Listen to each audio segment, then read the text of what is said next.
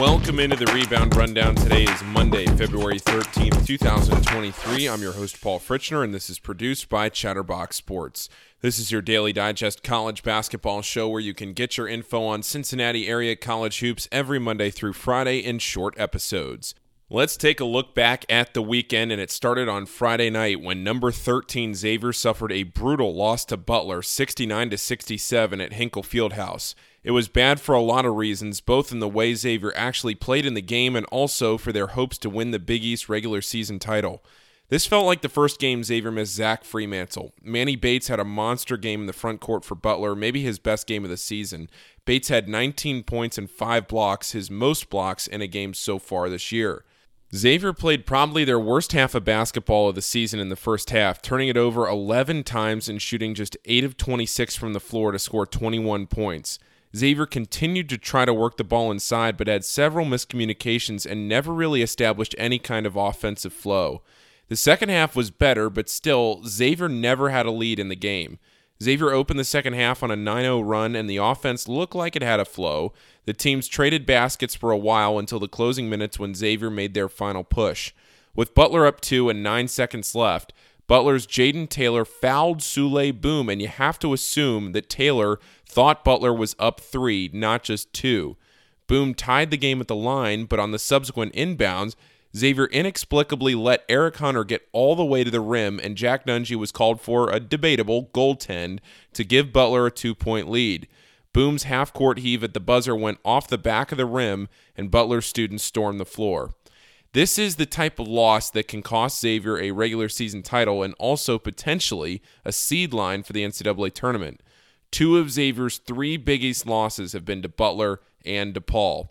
Now the Musketeers have to go to Milwaukee to play Marquette on Wednesday night. The Golden Eagles have a half game lead in the Big East race. Xavier can wipe away a lot of the damage done by the Butler loss with a win against Marquette.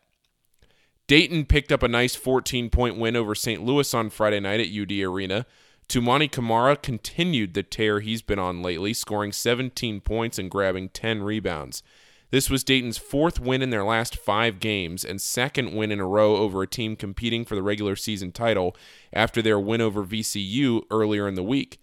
Dayton is now 9 and 4 in the Atlantic 10 and just a half game back of VCU for the top spot in the conference. This was a huge win for Dayton because it gave them a half game advantage over St. Louis and Fordham, who are both 8 and 4 in conference play. They're not an at large team, but the Flyers absolutely have the ability to play in the NCAA tournament by winning the A10 tournament. They've been hot and cold all season, but all it takes is getting hot for a week in March. I'm not sure they'd be my pick right now to win the A10 tourney just because of their severe inconsistency, but they definitely have the talent to rattle off a few wins in a row and hear their name on Selection Sunday. Northern Kentucky and Wright State also played on Friday night, and it was pretty one sided. Wright State was only up by three at half, but the Raiders pulled away in the second half in front of their home fans, going on to win by 15. It was a 19 to 1 run by Wright State in the second half that put the game away.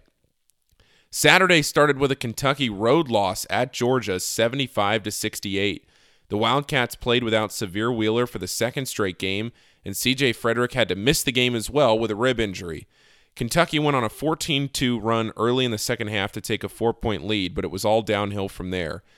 It's becoming increasingly likely, as crazy as it sounds given their preseason expectations, that this Kentucky team won't even make the NCAA tournament. Right now, they only have one quad one win and they have a quad four loss. They're 45th in the net as of Sunday morning, and Bracket Matrix has them as the second to last team in the field. They have four quad one games left, including their next three in a row. They'll likely be underdogs in all four of those quad one games. If the Wildcats can win at least two of those quad one games, they'll keep themselves in the conversation.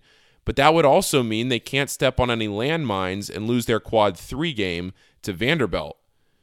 For the Miami Redhawks, it was already going to be an uphill climb to make the MAC tournament, and they didn't do themselves any favors over the weekend, losing 66 to 60 to Central Michigan at Millett Hall. The Chippewas outscored Miami by 11 in the second half, and Miami now sits tied with Western Michigan in last place in the MAC with just two conference wins. Cincinnati used a completely dominant second half to power their way to a 19 point win over South Florida, 84 to 65. The Bearcats were without Victor Lakhin, still nursing his injury from the Tulane game. It was truly a tale of two halves for a Cincinnati team that found themselves trailing by four after the first 20 minutes, but then made seven threes in the second half to outscore the Bulls 50 to 27. It was a very nice game for Ody Oguama in place of the injured Lakhin, with Oguama going 9 for 9 from the field and tying Jeremiah Davenport for the team lead with 18 points. Cincinnati is tied with Temple for fourth in the AAC with a record of 8 and 5. UC has been playing better basketball in the last month, moving their KenPom ranking up 12 spots to 62nd. Louisville flirted with an upset against 19th ranked Miami down in Coral Gables, but in the end Miami was just too much and the Hurricanes won 93 to 85 despite 33 points from El Ellis. With the Wildcats trailing 31 to 23 in the first half, they went on a 13-2 run to take the lead and went into the half down by only 1, but they ran out of gas in the second half and Miami slowly pulled away. Louisville is now 3 and 22 on the season and 1 and 13 in the ACC. But get this. Louisville started the year ranked 91st on KenPom. They weren't expected to be great, but 91st is at least a top 100 team.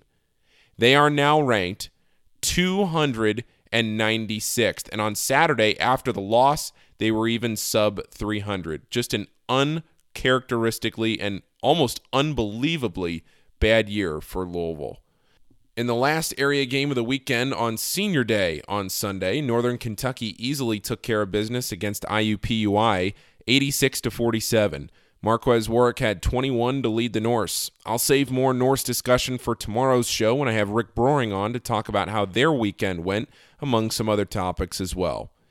No area teams are in action tonight, per usual on a Monday, so let's take a look back at how everyone played around the country over the last three days.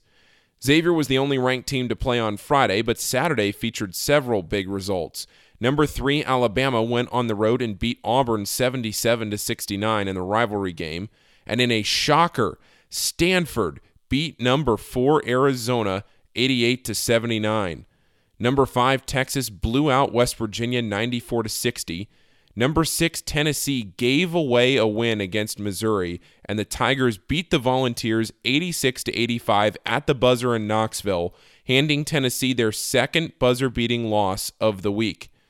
Number eight, Virginia beat Duke by seven in overtime that featured a very controversial no call at the end of the game. It was so bad that the ACC put out a statement later on admitting it was wrong and Duke should have been at the line shooting free throws to potentially win the game. Number 10, Marquette beat Georgetown by 14. Oklahoma State beat number 11, Iowa State by 8. Texas Tech beat number 12, Kansas State by 8. That's Texas Tech's second Big 12 win of the season. Number 18 Indiana survived against Michigan in Ann Arbor 62 to 61. That was a really fun game. St. John's upset number 20 Providence 73 to 68. Illinois handled number 24 Rutgers, beating the Scarlet Knights 69 to 60. And then on Sunday, Northwestern beat number 1 Purdue 64 to 58. It was the first time Northwestern had ever beaten a number 1 ranked team. Tonight, West Virginia visits Baylor, Miami goes to Chapel Hill to play North Carolina, and Texas goes to Lubbock for a game against Texas Tech. Paul's pick of the day, presented by Betfred Sportsbook, went one and two this weekend after a couple weekends in a row of two and one. Friday night, Ohio easily beat Akron. That's a loss. We had Akron in that game. Then Saturday, we cashed with Creighton Moneyline, but yesterday, Purdue gave away our minus three and a half pick. The Boilermakers were winning in that game, but it was a late surge from Northwestern, led the Wildcats to a win. For tonight, I'll take Miami plus four and a half at North Carolina. That'll do it for today's Rebound Rundown. Thanks for listening. Enjoy your Monday, and I'll talk to you tomorrow.